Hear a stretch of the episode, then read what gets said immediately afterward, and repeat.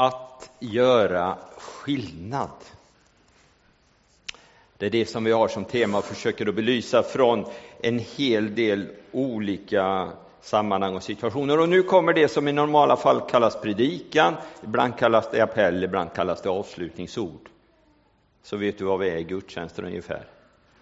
Några minuter skulle jag vilja ta dig med till Petrus i Bibeln. Petrus, han var ju en av Jesu lärjungar, alltså en av de som följde Jesus allra, allra närmast. Man, man skulle kunna säga så här att Petrus var verkligen handplockad av Jesus. Han var utvald av Jesus. Och Petrus hade förmånen att tillhöra den absolut innersta kretsen av Jesu lärjungar. Han, han, fick liksom vara med om allt. Han fick vara i närheten hela tiden. Så här står det i Matteus evangeliet. Och det är berättelsen när liksom Petrus och Jesus knyter den här nära gemenskapen och Petrus blir en lärjunge.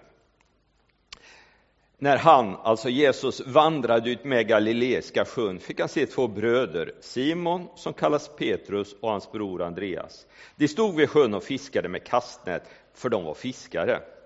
Han sa till dem, kom och följ mig, jag ska göra er till människofiskare. Och de lämnade genast sina nät och följde honom. Jag ska ge dig några funderingar utifrån det här. Först att Jesus gör skillnad i Petrus liv och sen att Petrus gör skillnad i andra människors liv. Och då börjar vi med att Jesus gör skillnad i Petrus liv. Och det första jag tänker om det när jag läser den här berättelsen, det är fullständigt naturligt att Jesus vill göra skillnad i Petrus liv. Det är inget konstigt, det är inget konstlat, det är inget som kommer från en annan planet på något sätt, utan det är helt naturligt att Jesus vill göra skillnad i Petrus liv. Och när han gör det så kommer han liksom Petrus till mötes. Jesus går till Petrus hemmaplan, där Petrus är kung, där Petrus regerar, där Petrus känner sig väldigt, väldigt trygg. Dit kommer Jesus. Ibland så tror jag att vi rör till det här och tänker, om jag ska kunna följa Jesus så är det så exceptionellt och konstigt och så vidare. I Bibeln är det alltid tvärtom i första läget. Det är Gud genom Jesus som kommer till Petrus. Det är Gud genom Jesus som kommer till mig och dig på vår hemmaplan. Sen ska du få följa med resan vad som händer. Men alltså, detta är naturligt. Petrus kan ju det här. Han har gått på den här stranden sedan han kunde gå. Han är fostrad som lärling antagligen hos sin pappa. Han skulle ägna sitt liv åt det här och dit kommer Jesus på naturligt ställe hemma hos Petrus. Och detta är hela naturen hos Gud. Han kommer till oss. Han kommer nära. På något sätt är det som Jesus står vid min och din sida genom hela livet och säger Vill du haka på mig? Vill du följa med mig? Han är mycket närmare än vad du och jag tror. Han är alldeles bredvid hela tiden. Det är de bilderna som används i Bibeln.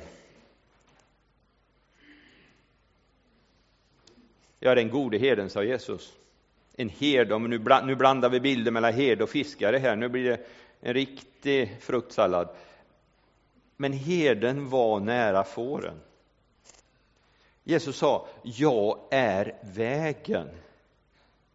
De allra flesta av er har gått på en väg för att ta er hit idag, eller åkt på en väg. Vägen var inte långt borta från er. Vägen var ju precis under era fötter. Det var egentligen det närmaste ni hade på något sätt. Och så säger Jesus till mig och dig. Jag är vägen alldeles i din närhet, precis där du går fram. Jag är livets bröd. Hur många har ätit gröt till frukost idag? Får vi se, upp med en hand. Och det var inte gynnsamt för den marknaden. Fem stycken. Hur många rätt bröd? Aj, aj, aj, aj. Jag är livets bröd. Jag är det som finns där varje dag i din närhet. Det naturligaste. Jag äter gröt de flesta månader, jag ska erkänna det, men idag blir det kaffe och macka. Flesta månader. Det kanske inte var sant. Många månader. Och när jag gick ner i köket, det var ju naturligt liksom ta kaffebryggaren, hälla på till fyra koppar, sträcka upp näven där, plocka ner burken, hälla i, trycka på de två knapparna, sätta andra handen där. Vad tror ni står där? Brödburken. Plocka upp den, skära upp och lägga på bordet. Det fanns i min närhet, det fanns alldeles nära mig. På samma sätt är det när Jesus kommer Petrus till mötes, han kommer nära honom.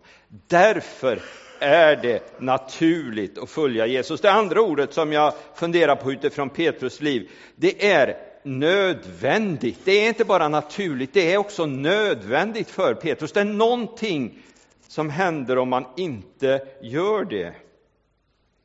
Utan Jesus i sitt liv så hade inte Petrus blivit den han blev. Han hade troligen, utan det här mötet med Jesus, troligen ägnat hela sitt liv åt stranden vid Genesarets sjö. Han hade troligen varje dag sköljt de där näten, dragit upp båten, sålt fisken, gått hem till sin fru, ätit mat, lagt sig, sovit, gått upp tidigt nästa morgon och så samma procedur hela tiden. För att det skulle hända någonting större, någonting annat, så var det nödvändigt att Jesus gjorde skillnad i Petrus liv. Först och främst till frälsning, först och främst till den här efterföljelsen där Petrus gång på gång i fortsättningen får bekänna att du är Messias, du är min Herre, du är min frälsare. Men också det detta dagliga att Petrus blir ledd av Jesus varje dag och de vandrar tillsammans. I Johannesevangeliet så säger Jesus att mig förutan kan ni ingenting göra. Vi är precis som Petrus, vi står oss slätt utan Jesus.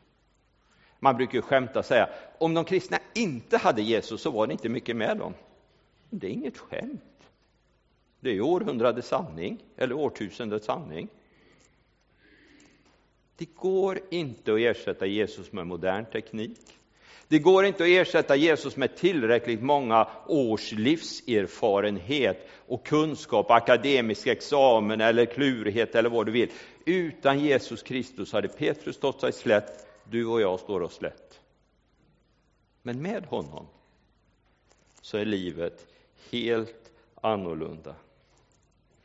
Ibland så tänker vi så här, och jag tänker också så. Nu ska jag satsa på studier, ja, det är förbi för mig. Men nu ska jag satsa på jobb och familj och bygga hus, jag ska renovera och jag behöver tid för mig själv, jag behöver tid att träna, jag behöver tid att slappna av, jag behöver tid att ladda upp, jag behöver tid att dricka kaffe, jag behöver tid att fika. Och om jag får tid över så kanske jag kan ge det framöver när jag blir pensionär eller någonting i second hand eller något. Men så funkar inte livet. Det är nödvändigt att Jesus får göra skillnad i livet varje dag, jämt och ständigt. Låt Jesus göra skillnad först, så ska du se att du hinner både fika, och dricka kaffe, och träna och ladda upp och varva ner och stretcha ut och stretcha upp och allt vad du behöver göra. Jag sprang fem kilometer igår, det var sikt. Det ska jag tala om. Jag bytte varv på slingan för jag tänkte det går nog fortare åt andra hållet. Fem sekunder fortare gick det. Men jag sprang. Sen gick jag och la mig. Alltså, Jesus gjorde skillnad i Petrus liv. Och Petrus fick göra skillnad i människors liv. Petrus fick göra skillnad i, andra människors liv. Jesus säger så här vid ett tillfälle till Petrus. Men jag har bett för dig att din tro inte ska ta slut och när du en gång har vänt tillbaka så styrk dina bröder. När du har vänt tillbaks, gör skillnad i deras liv. Vad var det som hände i den här berättelsen för er i sammanhanget? Jo, det var så här, det är alldeles innan påsk. Det är alldeles innan Jesus ska dö. Och lärjungarna, de är upptagna med denna fantastiska fråga. De diskuterar med varandra vem av dem som är störst. Vem av dem som är mest inflytelserik? Vem av dem som betyder mest? Och i det sammanhanget tar Jesus och lägger allting till rätta och så säger han till Petrus du kommer att gå igenom en pers, du kommer att förneka mig, du kommer att vända mig ryggen, du kommer att gå bort ifrån mig. Men när du har vänt tillbaks efter den där resan, då kommer du att betyda skillnad för dina bröder. Styrk dina bröder. Det som Jesus säger till Petrus, den upplevelse som du har av mig, den erfarenhet som du kommer att ha med dig, den kommer att göra skillnad för andra människor. Bibeln säger så här, ge som gåva det du har fått som gåva. Alltså, min upplevelse av Jesus Kristus, min tro på Jesus Kristus, när han kom in för 40 år sedan i höst. 3 november, fullt ut i mitt liv. Det är egentligen inte min privatsak. Det var naturligtvis en personlig upplevelse. Men den gåvan som han planterade i mig, den ska jag ge vidare till andra människor för att den ska betyda skillnad i deras liv. Precis som de gjorde med mig innan jag upplevde Jesus. Men mina gamla söndagsskollärare stod och berättade, så här är det att tro på Jesus.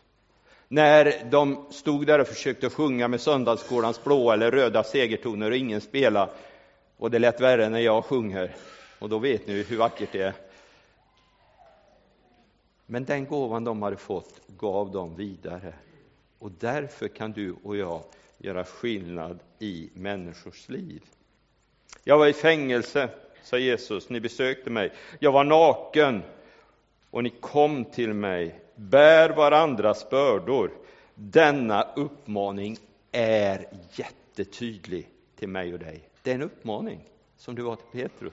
I den här tiden när, när allting är så självfixerat. Nu har det alltid varit självfixerat. Vi var på styrelsedygn med Missionskyrkan och vår styrelse i eh, fredags och lördags. Och då hade vi besök av Peter Bernhardsson och så läste han ett par texter för oss.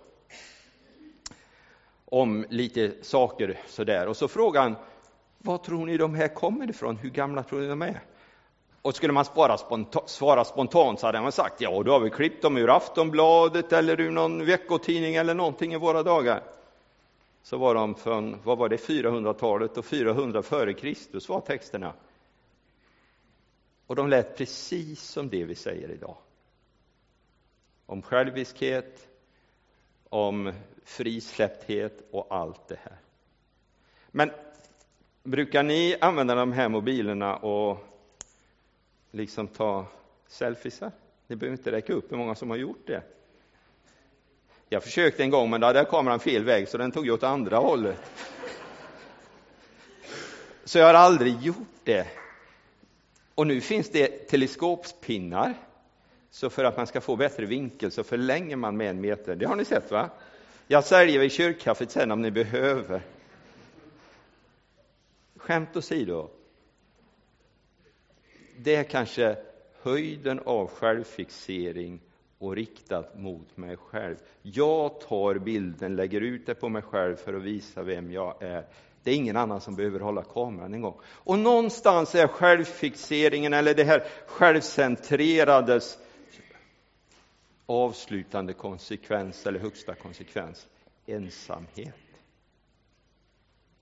Som är en av folksjukdomarna i vårt land. Uppmaningen till mig och dig det är att betyda skillnad i människors liv. Och den gåva du har fått, den kan betyda skillnad i människors liv. Nu kommer jag till min sista punkt, sen ska vi lyssna till lite musik från Carola innan vi avslutar gudstjänsten. Det är alltid lätt att säga att det är en uppmaning att betyda skillnad. Men det är ju faktiskt en utmaning i mitt liv att göra det. Jag satt och läste idag på morgonen något så upphetsande som en rapport från Sparbanken om en jämförelse mellan hur svenskarna använde sin disponibla inkomst 1971 kontra 1911. Alltså vad har hänt under de här 40 åren? Hur vi använder våra pengar. Vad lägger vi pengarna på? Och då kan man konstatera så här, jag har inte diagrammet med mig, men eh, vi lägger mindre pengar på mat idag än vad vi gjorde förr av vår disponibla inkomst. Men vi lägger mer pengar på vårt boende. Hur vi bor, hur stort, hur fint huset är.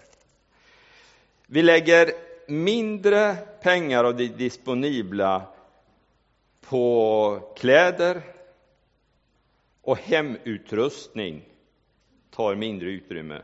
Och svensken la mindre pengar på tobak och alkohol 2011 än, 2000, än 1971. Och det är ju bra. Däremot så lägger vi betydligt mer pengar på övrigt. Och övrigt är resor, träning, kanske mobiltelefoner, allt sånt där som är riktat till mig själv. Där lägger jag betydligt mer pengar idag än vad jag gjorde tidigare. Och då blir ju utmaningen på något sätt till mig, hur förvaltar jag mina tillgångar? För jag har mer pengar disponibla idag än vad jag hade för 40 år sedan om jag arbetade. Jag kan göra oändligt mycket mer.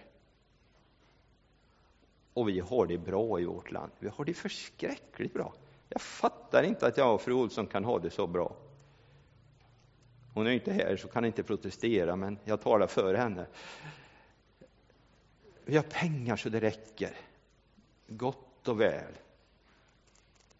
Vi har tid så det räcker. Vi bor som kungar. Ja, det beror ju på vad du jämför med. Men för oss är det det. Vi kan åka nästan som vi vill. Men hur förvaltar vi det där som vi har fått? Förvaltar vi det så det kan vara skillnad i människors liv? Eller förvaltar vi det så vi kan ta bättre selfies från Kroatien eller Milano eller uppe i Liechtenstein eller någonting och lägga ut? Och det är utmaningen 2014 i mitt liv och i ditt liv. Hur kan jag göra skillnad i människors liv? Nu kommer Jesus sa så här om någon vill gå en mil med dig, så gå två. Om någon vill låna skjortan, så ge honom manteln också. Då. Och manteln var på den tiden inte överskottet, utan manteln var överlevnaden, symboliken med överlevnaden. Det är därför Jesus säger, lämna tillbaks den innan kvällen så han inte fryser. Men den skulle vi lämna kommer en liten lista bara för att uppdatera dig lite grann vad som händer hos oss i vår församling. Det är inte en hurralista, vad vi är bra. Det är mer en verklighetsbeskrivning vad vi står i och vad vi behöver. Vi behöver faktiskt fler ledare i barn och framför allt ungdomsarbetet. Vi tillsammans med Missionskyrkan Allians är så lyckligt lottade i år så vi har över 50 konfirmander. Och hade det varit någon ordning på er nu så hade ni gett någon form av respons. Men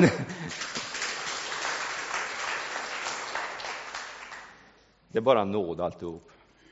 Vi har 80-90 som sitter i vår kyrka eller missionskyrkan på fredag kväll på gudstjänst, kanske 100 ibland. Ja, det är bra att ni är med.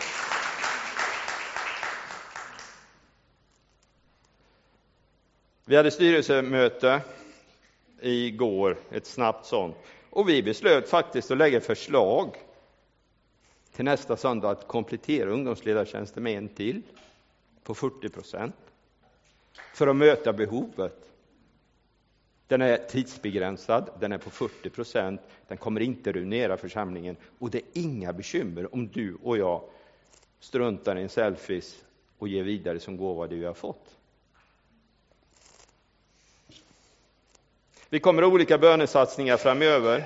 Det utmanar min och din bekvämlighet att ta en timme extra i bön. Vi har en second hand som går som tåget. Vi kommer också att lägga förslag, eller det kanske redan är klart, att vi hyr större ytor för att vi ska kunna göra det bättre. Vi kommer att ta beslut nästa lördag kväll om några hundratusen till som vi kan skicka vidare från second hand. Jag kommer att skriva en utanordning denna vecka på hundratusen till hissen som du såg här, för nu är det klart. Och nästa lördag kommer vi också lägga ett förslag om ett förändrat medlemskap för att kunna göra skillnad i fler människors liv. Det är utmaningar till oss. Men det är fantastiska möjligheter att få med. Det var ingen hurra vad vi är bra-lista. Det var bara en verklighetsbeskrivning. Och jag hoppas att den tar tag i min och din bekvämlighet lite grann så vi kan göra skillnad. På onsdag startar vi tillsammans med Bankeryds församling och Missionskyrkan en ny omgång av second hand, av second hand, av alfa i second hand ska jag säga. Alfakurs på second hand kanske det heter. Välkommen med, det kommer att göra skillnad i ditt liv. Nu ska vi göra så här. Carola sätter sig vid flygeln. Vi tar några minuter, någon minut av eftertänksamhet. Det är inte de stora rubrikernas gudstjänst det här med att vi ska springa fram och så vidare, utan sätt dig där du är. Eller sitt där du sitter. Fundera lite grann över din situation. Vad gör jag skillnad? Vad påverkar jag människor? Kan jag göra det annorlunda? Vill jag göra det annorlunda? Sen ska vi avsluta gudstjänsten.